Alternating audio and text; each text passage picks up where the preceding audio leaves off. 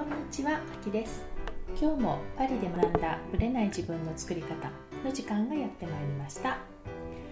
今回ははちがつの最後の配信となります。実はですね、このはちがつのパリっていうのが静かでとてものんびりした雰囲気で私大好きなんですよね。一番好きなのはね、やっぱりろくがつなんですよ。で、ろくがつというのはやはり夏至もあって日が長く、まあ、夜のじゅうじぐらいまで明るいんですよね。で、またこうみんなも夏が始まるぞみたいな雰囲気でかなりウキウキしているっていうこととか、まあ、バカンスに行くぞみたいなノリもあって、みんなが結構浮き足立ってテンションが高く明るい雰囲気っていうのがろくがつなんですよ。だからすごく好きなんですけれども、まあ、実はしちがつはちがつっていうのもすごくまたろくがつとは違った意味で好きなんですよね。で、このしちがつはちがつの良さというのは一斉に人がいなくなるっていうところで非常にのんびりした雰囲気になるんですよね。で、特にしちがつの後半からはちがつの前半、特にはちがつの最初の週とか最初のにしゅうかんあたりは本当に人がいなくて、あ、もちろんしちがつはちがつは基本ラッシュっていうのもなくなりますし、観光客がメインの月なんですよね。だから街が静かになるし、まあ、そういう意味ではすごくこうのんびりした感じで過ごせるっていう感じで、観光客もねやっぱり多いのでパリもこの時期。ただそのパリっぽさっていうその普段のパリを知るっていう意味ではしちがつはちがつは比較的、うん、可能性的には少ないというか、あまりこう普段のパリを見る機会はないかなと思います。ただこののんびりしてるので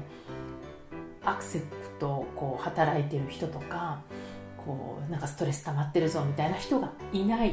ていう意味ではすごく過ごしやすい時期かなと思います。で、先日ね、まあ、Facebook の方にも書いたんですけれども、まあ、子どもたちを、まあ、ソントルというその学童みたいなところですよね。いちにち預かってくれる、でアクティビティとかいろんなとこ連れてってくれるものがあるんですけども、そこに連れて行くためにバスに乗ったんですよね。で、バスに乗ったら、まあ、まず私たち、そうですね、朝のはちじはんからくじの間だったと思うんですけれども、まあ、私たち家族、まあ、親子さんにんを除いて乗客ふたりみたいな、もうそれぐらいめちゃめちゃ人が少ないバスで、運転手さんが大音量で音楽をかけてるんですよ。運転手さんもバカンスモードなのでもう音楽じゃんじゃん好きなのかけて楽しんでるって感じなんですよね。まあ、日本ではちょっと考えられない光景だと思うんですけども、まあ、その時はマイケル・ジャクソンがもうガンガンかかってて、もう朝から本当ファンキーな気持ちになれる、テンションがやっぱり上がるんですよね。マイケル・ジャクソン侮れないなと思ったんですけども、そういう意味ではこのパリのこのバスの中ののんびりした雰囲気っていうのがこういうところにも出てるなと思いました。あとはね、そのスーパーとかに行くと、まあ、もちろんお客さんも少ないですけども、まず店員さんがバカンスに行ってますよね。で、そうなるとどういうことが起こるかというと、夏休みだけ、まあ、学生さんたちがアルバイトで入るんですよ。夏休みはその若い方たちにとって、特に学生さんにとってはもう稼ぎ時なんですよね。学校がないからもう一日働けるので、でみんなのバカンスに行ってる代わりに、まあ、短期で入るっていう形なんですけれども、このだからレジの店員さんは基本若い人に急に変わるんですよ、雰囲気が。で、この若い人たちっていうのはもちろん、まあ、数ヶ月間短期で入ってるので手慣れてないし時間もかかることも多いんだけども、まあ、この時期だからこそみんな、まあ、殺気立ってないし多めに見てあげられるみたいなところもあるし、あとはね、やっぱり一生懸命やるわけですよ。だってアルバイトだし、いつ辞めさせられるかっていうのがあるるので、やっぱりみんな真剣なんですよ。だから丁寧にレジやってくれるし、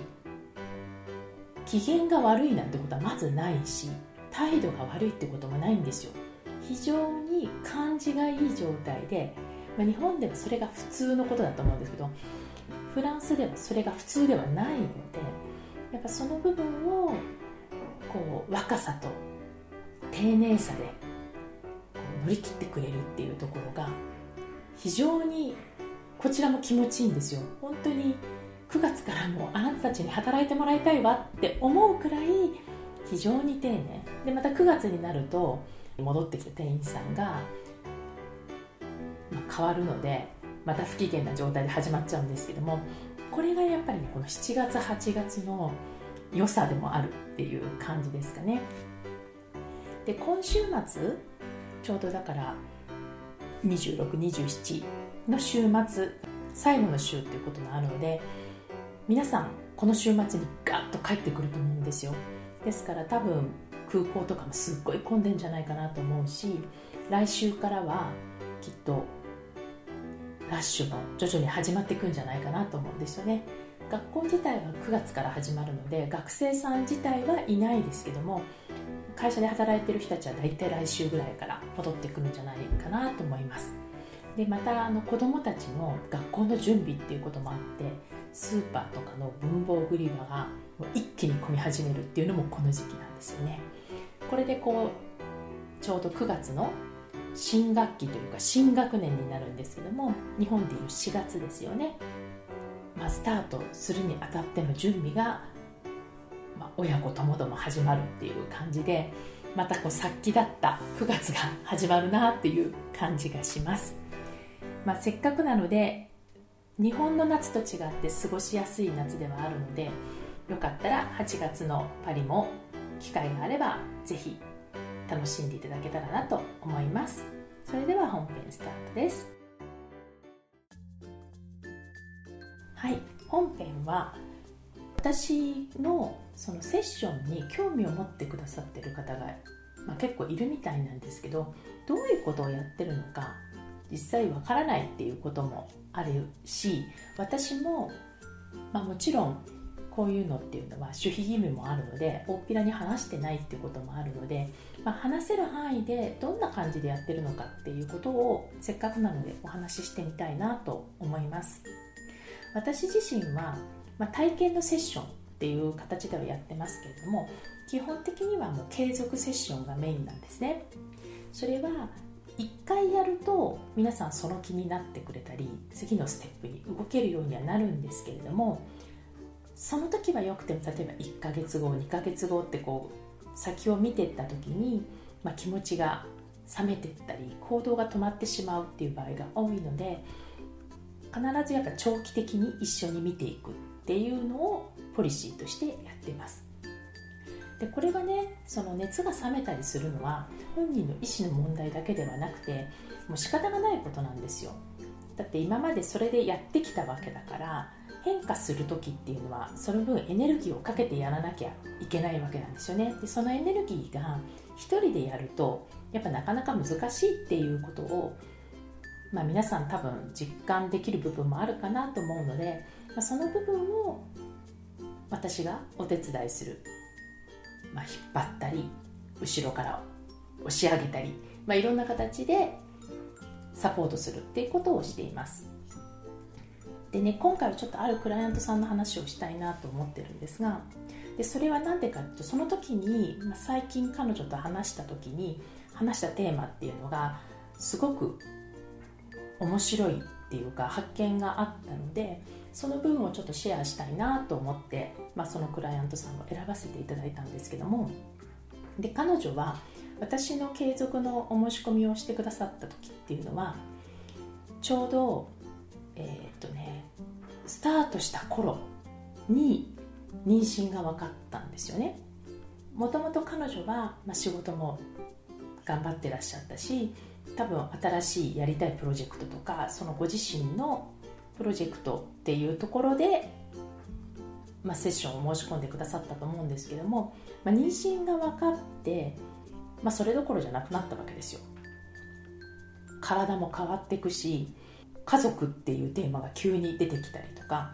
まあ、彼女がもともと考えていた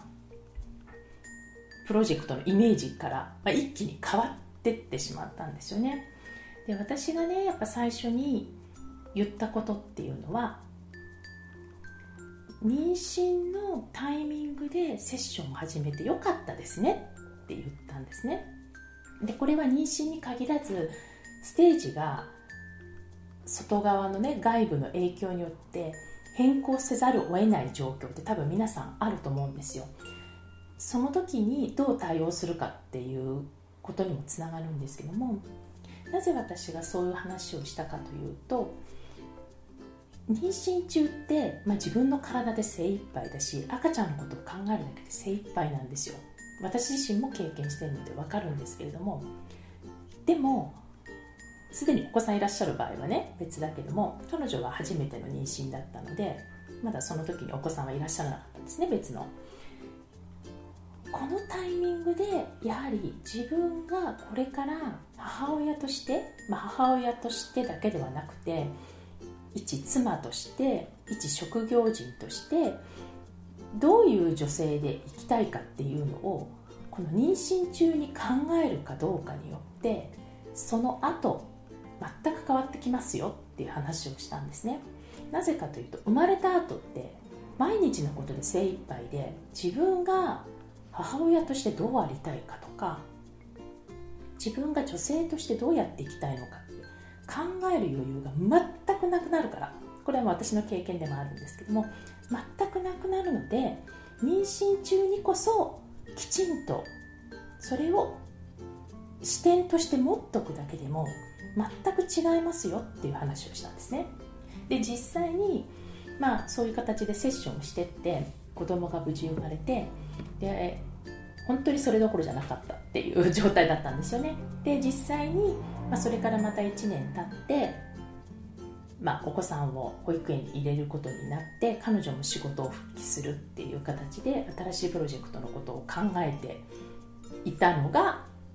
この間最近の話だったんですけども、でそこでねやっぱり彼女と話をした時に出てきたことっていうのが、この制限に対する考え方ってことなんですよ。制限とか制約っていうのは皆さんどうしてもマイナスに考えがちなんだけれども、制約があるからこそクリエイティビティって発揮できるんですよ。つまり子供が生まれて時間がないっていう、例えばね制約が出たとする、子供が生まれるだけじゃない他の制約もあると思うんですよね。そういう、まあ、家族のことであるとか自分自身のことであるとか、そういう何か制約ができた時って、あ、好きなことができないんだって発想になってしまいがちなんだけれども、その時こそその人のクリエイティビティが一番発揮できるんじゃないかなと思ったんですね。私もねよくセッションの中で、もし制限がないとしたらどういう自分でありたいかっていうことはよく質問するんですよ。いちねんごの自分をどういうふうに考える？その時に制約とか制限を一切抜いて考えてみてっていうことはよく言うんですね。で、これはなぜそういうふうに言うかっていうと、人っても制約がかかった状態、現状を踏まえてる状態で考えがちなので、そっからのアイディアって新しいのが出てこないんですよ。だからあえて制約を取ってみようって話をしてるんですが、じゃあ実際に新しいことをするときって皆さん制約がある中でスタートしないといけない現状って多いと思うんですよ。だけれども制約がなかったら何にもしなくて済んじゃうかもしれないところを、制約があるからこそ真剣に考えるっていうところはないですかね。私はあると思うんですよ。例えば私の例で言うと、まあ、パリでセッションしようと思ったけども、当時スカイプっていうのが始まったばっかりだったと。で、対面ではなかなかできない。でオンラインで使うとしてもスカイプしかできない。で当時まだビデオもなかったですからね、スカイプ。当時はまだガラケーを皆さん使っていて、スカイプのまあアプリケーションというかそれを使えるのっていうのは基本 ピーシー を持っている方だったんですよね。で当時はやはりセッションしている方っていうのは会社には ピーシー があっても家では ピーシー がないっていう人もいたし、基本ガラケーで電話ですみたいな感じの方が多かったんですよ。なので ピーシー の持ってる方はスカイプでもそうじゃない方は喋れなくなっちゃうので、私がだからスカイプで電話番号を取ってそちらに電話してもらう、ガラケーからね電話してもらい、私はスカイプで受け取るっていう感じでやってたんですよ。でこの時にね、私がやっぱすごく学んだことは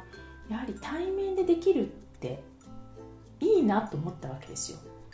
だって本人の顔も見れるし、やっぱ非言語情報、言葉以外の非言語情報って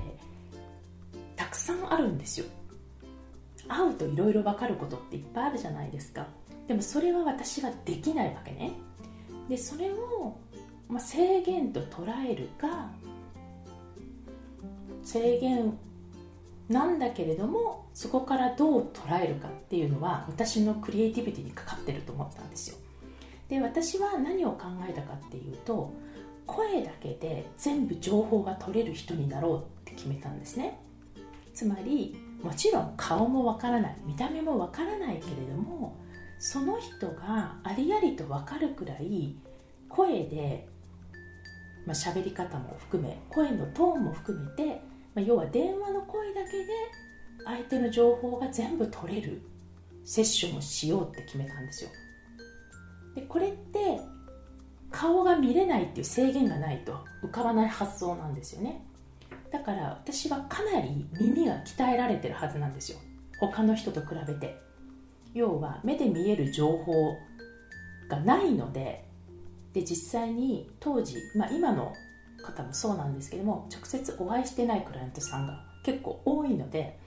やっぱり会えなくてもその人らしさが分かるとか、その人の情報が受け取れるっていう、まあ、オープンマインドも含めて真剣に考えてたっていうのは私の特徴なんですね。だから制限があるってことは実は全然悪いことではなくて、制限があるからこそ次のステップに行く。でさっきの方で言うと、子供を産んで時間がないっていうところからできることってなんだろうっていう彼女のクリエイティビティが発揮されていったわけですよ。あるいは時間がないからこそ分かる、そういう、まあ、お母さんとかね、そのとにかく追われてる人の気持ちっていうのが分かるじゃないですか。それがきっと彼女の仕事にも役に立つと思うし、やっぱり無意識に自分で勝手に前提条件を置いてしまっていたけれども、その制約をかけていることが実はすごくプラスになるんだよって気づいた瞬間、自分の自分が直面している制限っていうものに対する考え方が根本的に変わるんですね。でその視点が変わった瞬間に次の行動につながれるっていうことがあるんじゃないかなと思います。だからそういうところも含めて、じゃあパートナーシップはどうやっていくかとか、夫婦でじゃあどうやって一緒に、まあ、プロジェクトもやってらっしゃるので一緒にプロジェクトを取り組んでいくかっていうのも、その制限の中で新しい方法を考えていけるっていう発想になっていくと、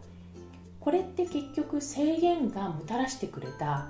いい部分なんですよね。そこに目をつけられるようになってくるっていうことが、結局アクションをどんどん増やして変化を起こしていく一つのからくりじゃないかなと思います。今日はこんな話をさせていただきましたけれども、もし具体的なこういう話を聞きたいっていうのがあれば、またメッセージをいただけたらと思います。もし個人セッションに興味がある方は、パリプロジェクトのサイトから個人セッションっていうところがありますので、詳細をご覧になってよかったらご連絡ください。今日はこれで終わりにしたいと思います。ありがとうございました。